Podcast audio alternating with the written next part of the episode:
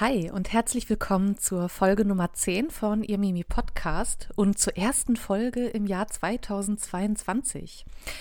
Ja, ich hocke hier in Wirklichkeit noch in 2021 rum, äh, kurz vor Jahreswechsel. Also Grüße ans Zukunfts-Ich in 2022. Ich hoffe, euch geht es gut. Ja, jedenfalls zum Start ins neue Jahr bewegen wir uns heute in den wunderschönen Norden und zwar nach Island, um genau zu sein.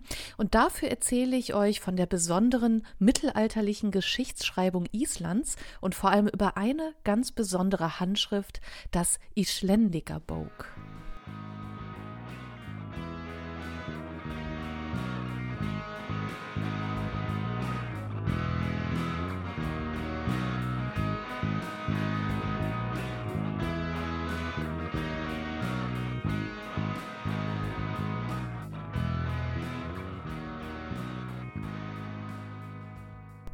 Ja, ein frohes neues Jahr auf jeden Fall von meiner Seite und ich wünsche schöne Weihnachten gehabt zu haben und einen guten Start ins neue Jahr selbstverständlich.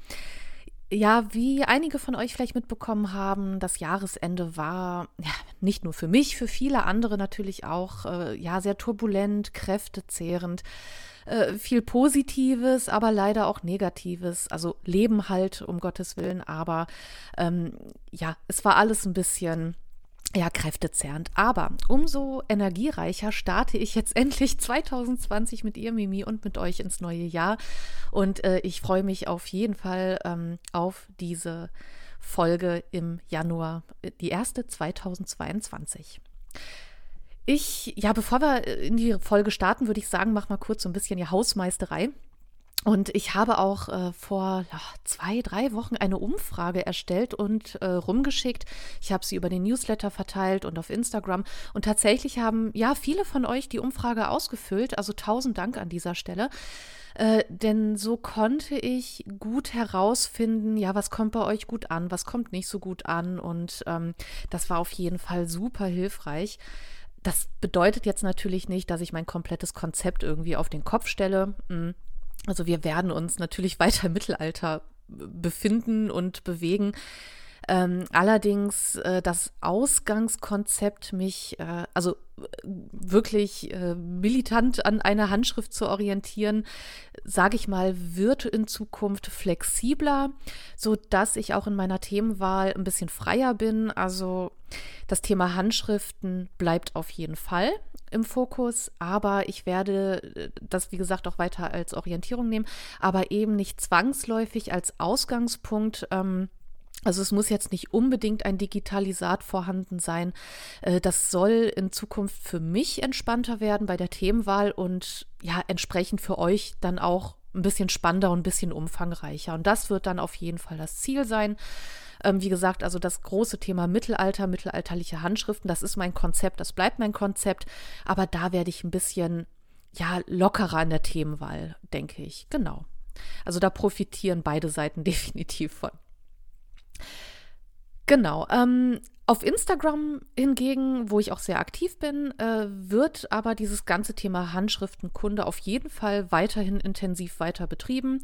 Äh, dort erkläre ich ja auch regelmäßig Begriffe rund um Handschriften, Handschriftenkunde. Ähm, es gibt Nice to Knows rund ums Mittelalter und mittelalterliche Handschriften.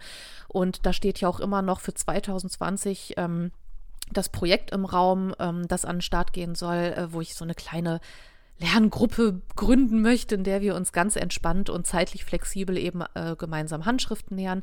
Da gehe ich auch bald in die Konzeption und äh, ja, ihr werdet es natürlich als Erste erfahren, wenn ihr meinen Newsletter abonniert habt, wenn ihr mir auf Instagram folgt oder eben auch diesen Podcast hört. Also da äh, werde ich auf jeden Fall, ähm, werde ich euch auf jeden Fall auf dem Laufenden halten. Ähm, wie gesagt, den Newsletter, den könnt ihr auch abonnieren, um auf dem Laufenden zu bleiben. Äh, da könnt ihr euch einfach äh, ganz easy auf meiner Seite anmelden. Und ja, da hört ihr alle zwei bis drei Wochen von mir. Also ich ähm, halte mich da jetzt nicht sklavisch dran, genau alle zwei Wochen. Also so im Turnus alle zwei bis drei Wochen schreibe ich einen Newsletter.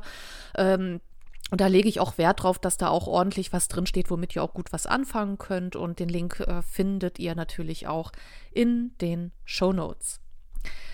So, so viel zur Hausmeisterei. Ähm, ich würde sagen, bevor wir in das eigentliche Thema starten, kommt natürlich der Fun Fact und der hat auch was mit Island zu tun und ähm, ja, ich würde sagen, gehen wir mal da rein.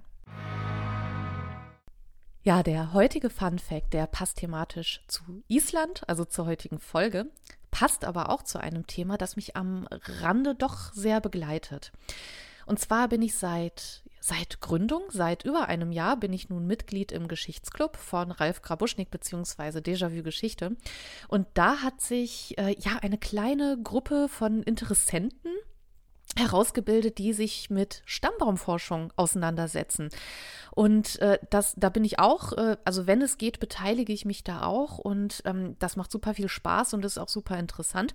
Und man merkt auch immer wieder in diesem Zuge, wie komplex und schwierig es ist, da ja über, Verga über die Vergangenheit zu forschen. Also wirklich ähm, zu gucken, mit wem bin ich verwandt, bis wohin kann ich zurückgehen und so weiter. Also das ist wirklich, also trotz digitaler Möglichkeiten eine echte Herausforderung. Ja, und im Rahmen der Recherche für die heutige Folge bin ich da über etwas ganz Spannendes bei den Isländern gestolpert. Ähm, und zwar gibt es auf Island oder in Island ähm, die, eine genealogische Online-Datenbank, die Isländiger Bok heißt, also so wie die Handschrift, um die es heute geht, hoho. Ob das ein Zufall ist. ähm, und zwar enthält äh, diese Datenbank Genealogien äh, für 95 Prozent der Isländer und zwar seit 1703. Die Daten sind gespeichert oder abrufbar von über 900.000 Personen, allerdings nur für Menschen, die eben eine isländische ID haben. Also ich war auf der Seite, ich kann mich da einfach nicht anmelden und ist eben auch beschränkt auf äh, sehr nahe und eben direkte Verwandte und alle vor 1700 Geborenen. Und die heutige Bevölkerung ist ja nahezu zu 100 Prozent erfasst. Also die Bevölkerung von 874 ähm, bis 1703 hingegen ist dann eben ja etwa zur Hälfte in dieser Datenbank enthalten. Also das muss man sich wirklich mal äh, das muss man sich mal vorstellen, dass wirklich die Leute auch bereit sind, sich da erfassen zu lassen und ähm, dass da eben auch zwischen 874 bis 1703 eben die Hälfte befüllt ist. 874 ist interessant, weil da die erste Besiedlung stattgefunden hat. Aber dazu später mehr.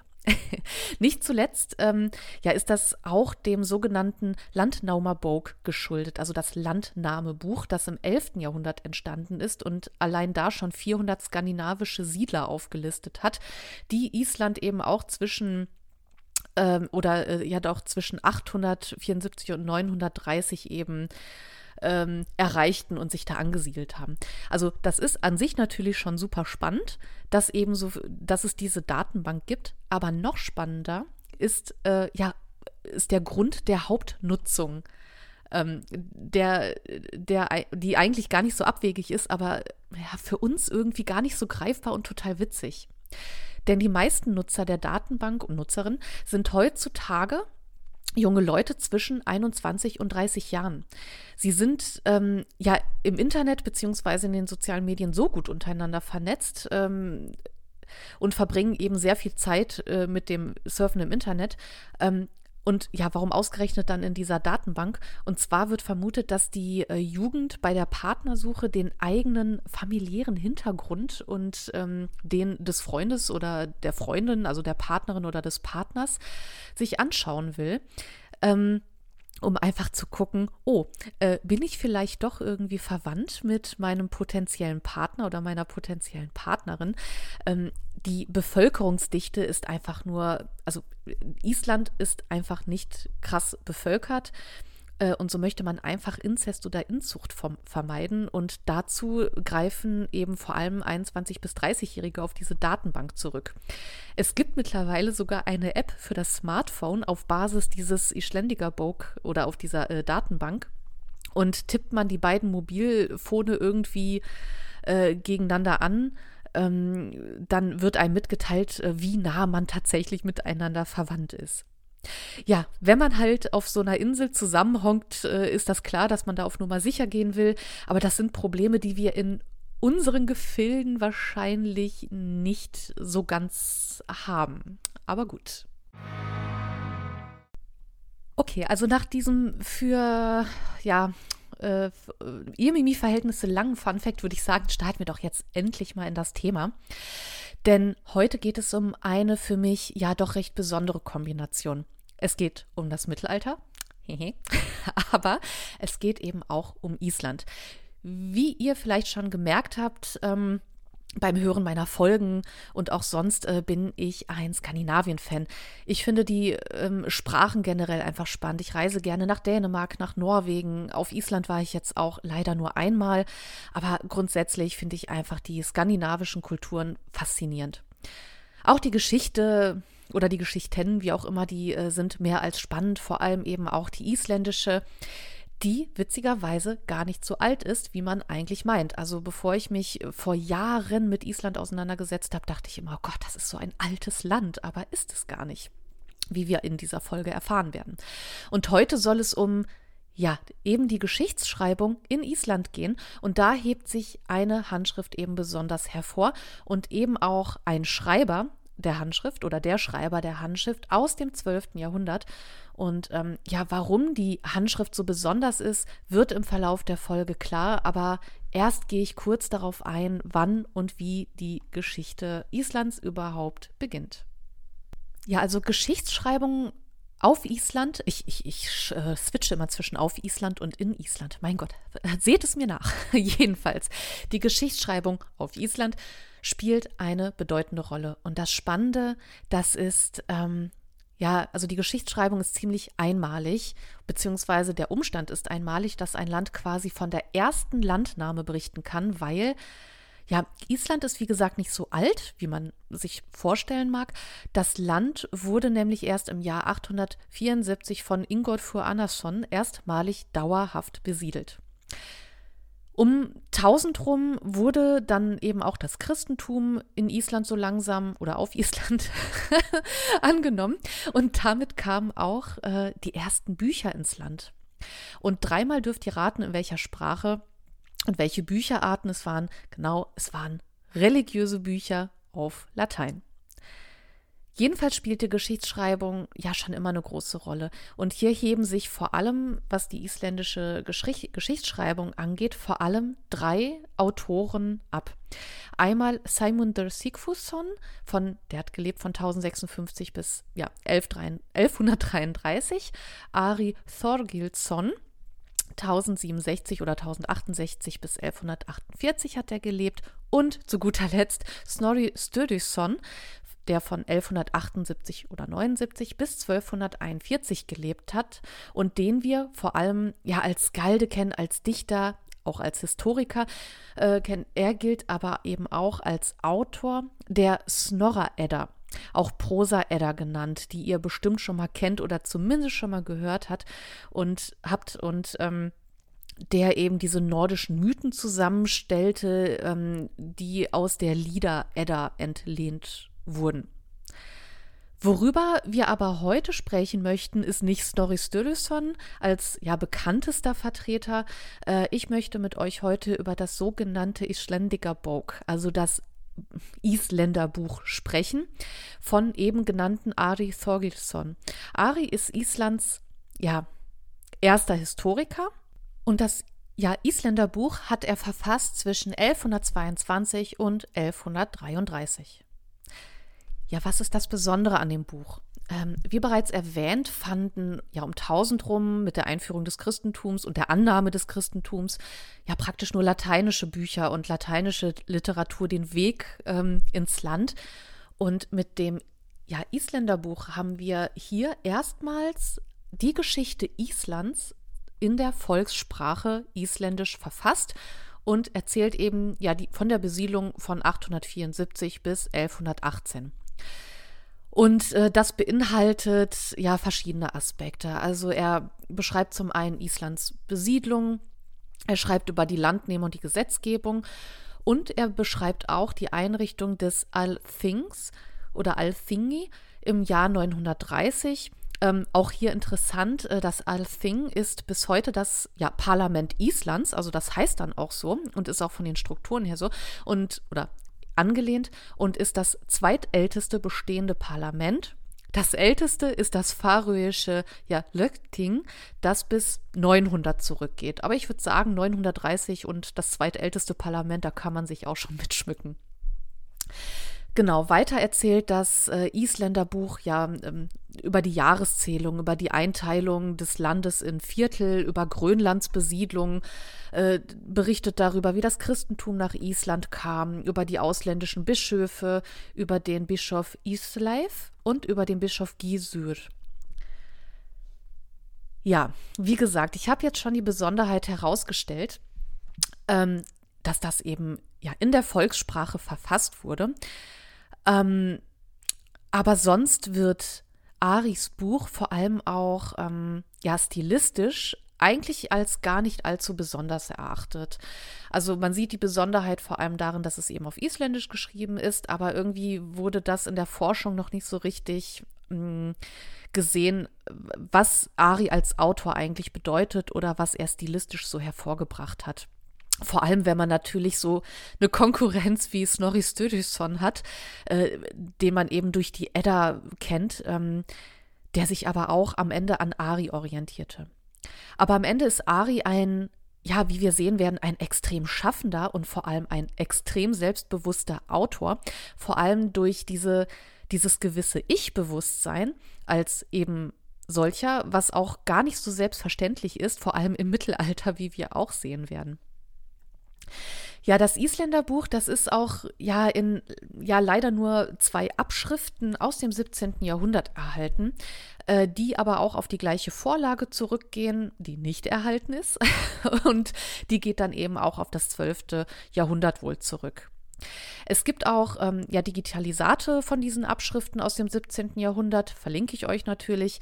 Ähm, diesmal verlinke ich aber nicht äh, zum Handschriftenzensus, wie ich das immer sonst mache, da da vor allem eben auch die Literatur im deutschsprachigen Raum erfasst wird. Ähm, sondern ich leite euch die Seite zu handrit.is äh, weiter. Also Handrit ist isländisch und bedeutet so viel wie ja, Skript, Manuskript. Und das ist quasi die isländische Datenbank für historische Dokumente. Ja, jedenfalls ist nicht nur die ähm, Verwendung des Isländischen spannend bei der Handschrift, sondern eben auch die Tatsache, dass Ari von sich als ja, Ich redet.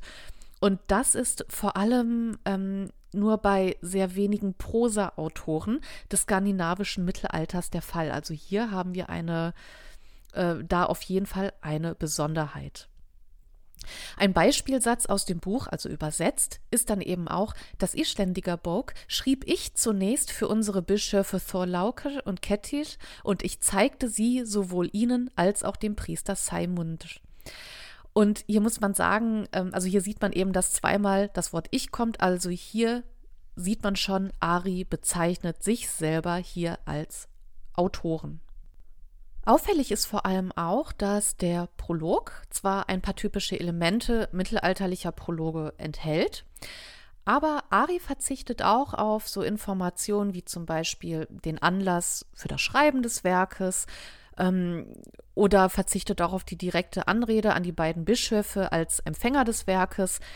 Ganz im Gegenteil setzt er sich selbst ganz nach oben der genannten Person und äh, geht auch ähm, im weiteren Verlauf auch gar nicht darauf ein, explizit, dass es sich um ein Auftragswerk handelt.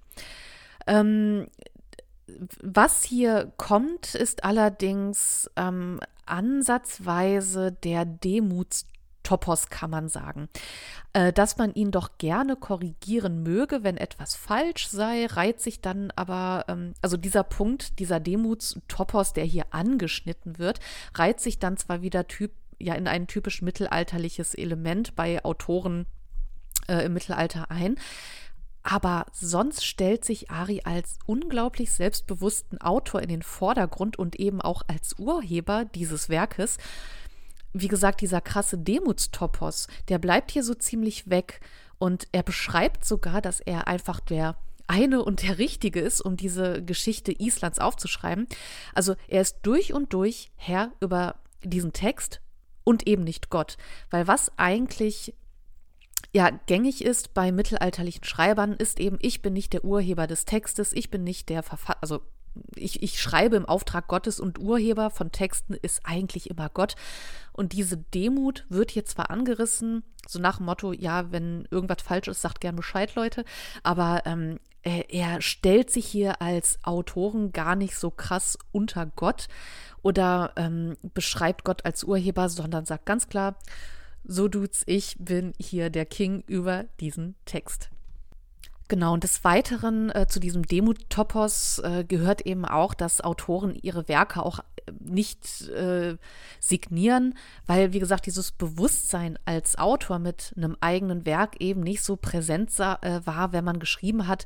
Äh, wie gesagt, Gott ist immer der Urheber und ähm, vor allem frage ich mich hier an der Stelle, ob es vielleicht daran liegen könnte, äh, dass das Christentum verhältnismäßig spät, also im Jahrtausend erst nach Island kam und sich da ähm, in der Schriftlichkeit das einfach nicht so etabliert hat, nicht so ausgeprägt war. Oder ob ähm, Ari wirklich einfach so ein Einhorn ist, ähm, äh, das äh, würde sich natürlich erklären dadurch, dass er sagt, nee, ich schreibe jetzt äh, in der Volkssprache. Ähm, also ich weiß nicht, ob das einfach hier sein unglaublich großes Ego ist. Also teilt da gerne eure Gedanken zu, vielleicht wisst ihr da was. Das ist jetzt erstmal so ad hoc das, was ich mir so denken würde, ähm, dass sich da einfach eine ganz andere Schreibkultur raus entwickelt hat.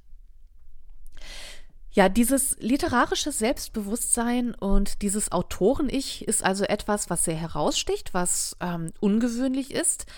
Ähm, äh, was eigentlich, also was allerdings bei Skalden und Dichtern jetzt nicht außergewöhnlich ist, aber eben in der narrativen Literatur total ungewöhnlich ist und eben heraussticht.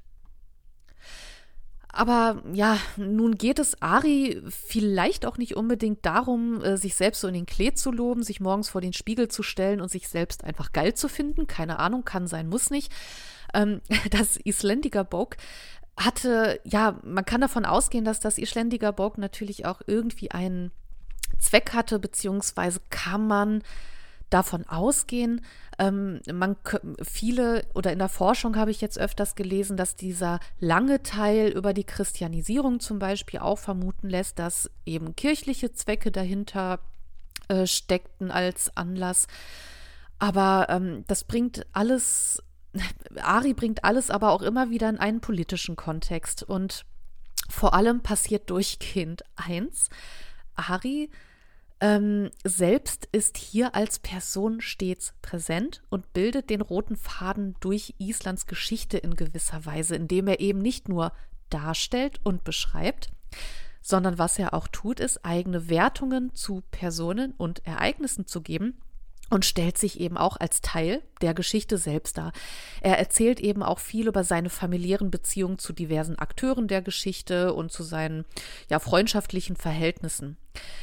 Und was meines Erachtens äh, auch hier herauskommt, ist eben Ari, ja, nicht als, nicht nur als Autor, sondern eben auch Ari als Historiker. Denn was er hier auch tut, ähm, also oder wora, was man hier erkennt, ist eben auch Ari als quellenkritischer Historiker. Er unterscheidet zum Beispiel zwischen den Worten Sachthi, also sagte oder sagen, also das hier die Vergangenheitsform sagte, und Skrifa oder Rita, äh, was schreiben bedeutet. Und was wir hier sehen, ist, dass Ari hier eben, ja, Historiker durch und durch ist, denn hier unterscheidet ihr eben, er eben zwischen sagte oder er sagte oder er schrieb und womit eben eine Differenzierung zwischen mündlichen und schriftlichen Quellen stattfindet. Und äh, ich glaube jetzt, äh, allen Historikern wird jetzt hier äh, kriegen jetzt wahrscheinlich einen Freudenschrei, weil, ähm, wie wir wissen, ähm, ist das eben wichtig, diese orale Tradition eben zu unterscheiden von der Schrifttradition. Also Aris Werk ist unglaublich ähm, also man kann sagen, es ist schon sehr subjektiv eben durch diese eigenen Wertungen. Gleichzeitig beschreibt er einfach, wie sich Island mit der Besiedlung im 9. und 10. Jahrhundert ja einen Beginn schuf und sich eben zu einer Gesellschaft etablierte und zu einer Zivilisation mit einer, ja, wurde mit einer Organisation der Gesetze und so weiter. Was ich persönlich vor allem sehr spannend finde, ist eben, dass die, also die Bedeutung von Ari für die isländische Geschichtsschreibung, die ja irgendwie auch darin liegt, dass er ja einer der ersten war, der aus, ähm, oder wohl einer der ersten war, der aus einem historischen Bewusstsein heraus der isländischen Kultur ähm, ja eine ja eine Identität verlieh oder zu einer ethnischen Identität verhalf. Denn vieles von dem, was man eben auch über die isländische Frühgeschichte weiß, das wissen wir eben durch Ari und durch seine Forschung und das, was er herausgefunden hat oder aufgeschrieben und dokumentiert hat. Ich denke, hier passiert auch genau das, was ich eben auch mit Geschichte viel verbinde. Und zwar eine Identität schaffen, für seine Gegenwart auch, ähm, über Jahrhunderte hinweg bis heute eben. Und die Isländer haben also eine lange Tradition der Geschichtsschreibung und die haben eine unglaubliche Sammlung von genealogischen Daten, wie ich ähm, das im Fun Fact äh, beschrieben habe.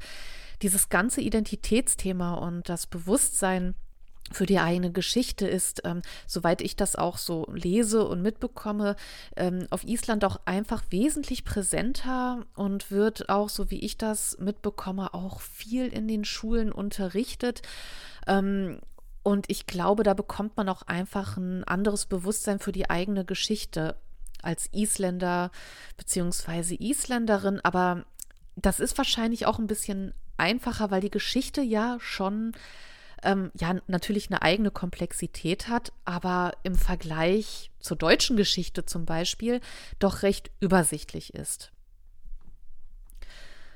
Ja, und auch in Bezug ähm, auf den heutigen Fun Fact hat Island da eben auch diesen krassen Vorteil, dass die Bevölkerung natürlich immer sehr übersichtlich war, ähm, aber dass eben auch die Zeit der Besiedlung auch erst auf das Jahr 894 ähm, zurückzuführen ist und da eben auch alles dokumentiert wurde, beziehungsweise auch gut dokumentiert werden konnte aufgrund dieser Übersichtlichkeit, denke ich mal. Was das angeht, würde ich auch ähm, unheimlich gerne mal mit einem Isländer oder einer Isländerin sprechen, was das für sie persönlich bedeutet. Also ich, man hat ja schon so das Gefühl, dass das der sehr präsent ist aufgrund dieser Datenbank, von der ich erzählt habe.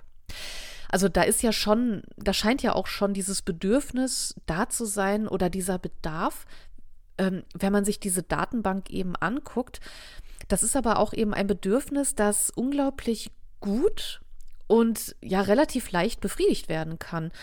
Wenn ich jetzt an unsere Stammbaumgruppe im Geschichtsclub denke, da sieht man auch einfach, wie komplex für uns dieses Thema ist. Wenn wir uns die Frage beantworten wollen, wo kommen wir her oder wer war da vor mir in meiner Familie und das ist auch, wie ich das bei den anderen auch mitbekomme, einfach mit einem Aufwand verbunden, der natürlich Spaß macht. Aber das ist ein wesentlich steinigerer Weg als auf Island offensichtlich. Aus meiner Sicht hat das dann, wie gesagt, auch ähm, ja eben auch viel mit Identitätsfindung zu tun und ja, seine Identität zu definieren. Und da streben, ich glaube, da strebt der Mensch an sich schon nach, also ob jetzt bewusst oder unbewusst, aber sich einfach diese Frage zu beantworten, wo komme ich her? Und äh, sei es jetzt im individuellen Kontext oder eben auch im Kontext einer Gemeinschaft oder einer ganzen Gesellschaft. Denn ähm, ja, Identität Legitimation spielten ja auch oft ähm, für Herrscher eine Rolle, um ihre Macht zu legitimieren, indem man am besten so weit wie möglich zurückgeht in seine Abstammung. Ähm, je älter, desto besser galt hier oft und äh, also je älter, desto besser, desto legitimierter. Aber das Thema ist jetzt auch ein sehr, sehr weites Feld. Und ja, in diesem ganzen Kontext ähm, haben wir natürlich äh, Glück oder vor allem auch die Isländer Glück, dass eben so Menschen wie Ari ähm, diese Arbeit auch schon so früh geleistet haben. Aber wie gesagt, das ist eben auch den Umständen geschuldet, dass die Bevölkerung auch einfach super übersichtlich ist. Ja, nun denn. Ähm, das war das zu dem Thema. Also ich freue mich, dass ich heute mal ein bisschen tiefer in das ähm, ja in, ja in ein isländisches Thema eintauchen konnte, weil mich das Land auch schon seit Jahren unglaublich fasziniert und ähm, ich ja, versuche auch die Sprache autodidaktisch ein bisschen zu lernen seit ein paar Jahren. Also, falls hier isländische Muttersprachler zuhören sollten, ähm, und sich denken, oh, jetzt hat die da versucht, die Namen irgendwie auszusprechen. Also ich habe mir allergrößte Mühe gegeben, die isländischen Begriffe so auszusprechen, wie ich es irgendwie für mich lerne. Aber ähm, auf jeden Fall ähm, habe ich da auf jeden Fall einen Hang zu dem Land und deswegen gab es jetzt für mich persönlich eigentlich gar keinen besseren Start ins Jahr 2022 als mit diesem Thema ähm, ähm, Island äh, mich zu beschäftigen. Und ich denke, in nächster Zeit wird bestimmt auch ja wieder das ein oder andere nordische Thema kommen und da freue ich mich schon wahnsinnig drauf.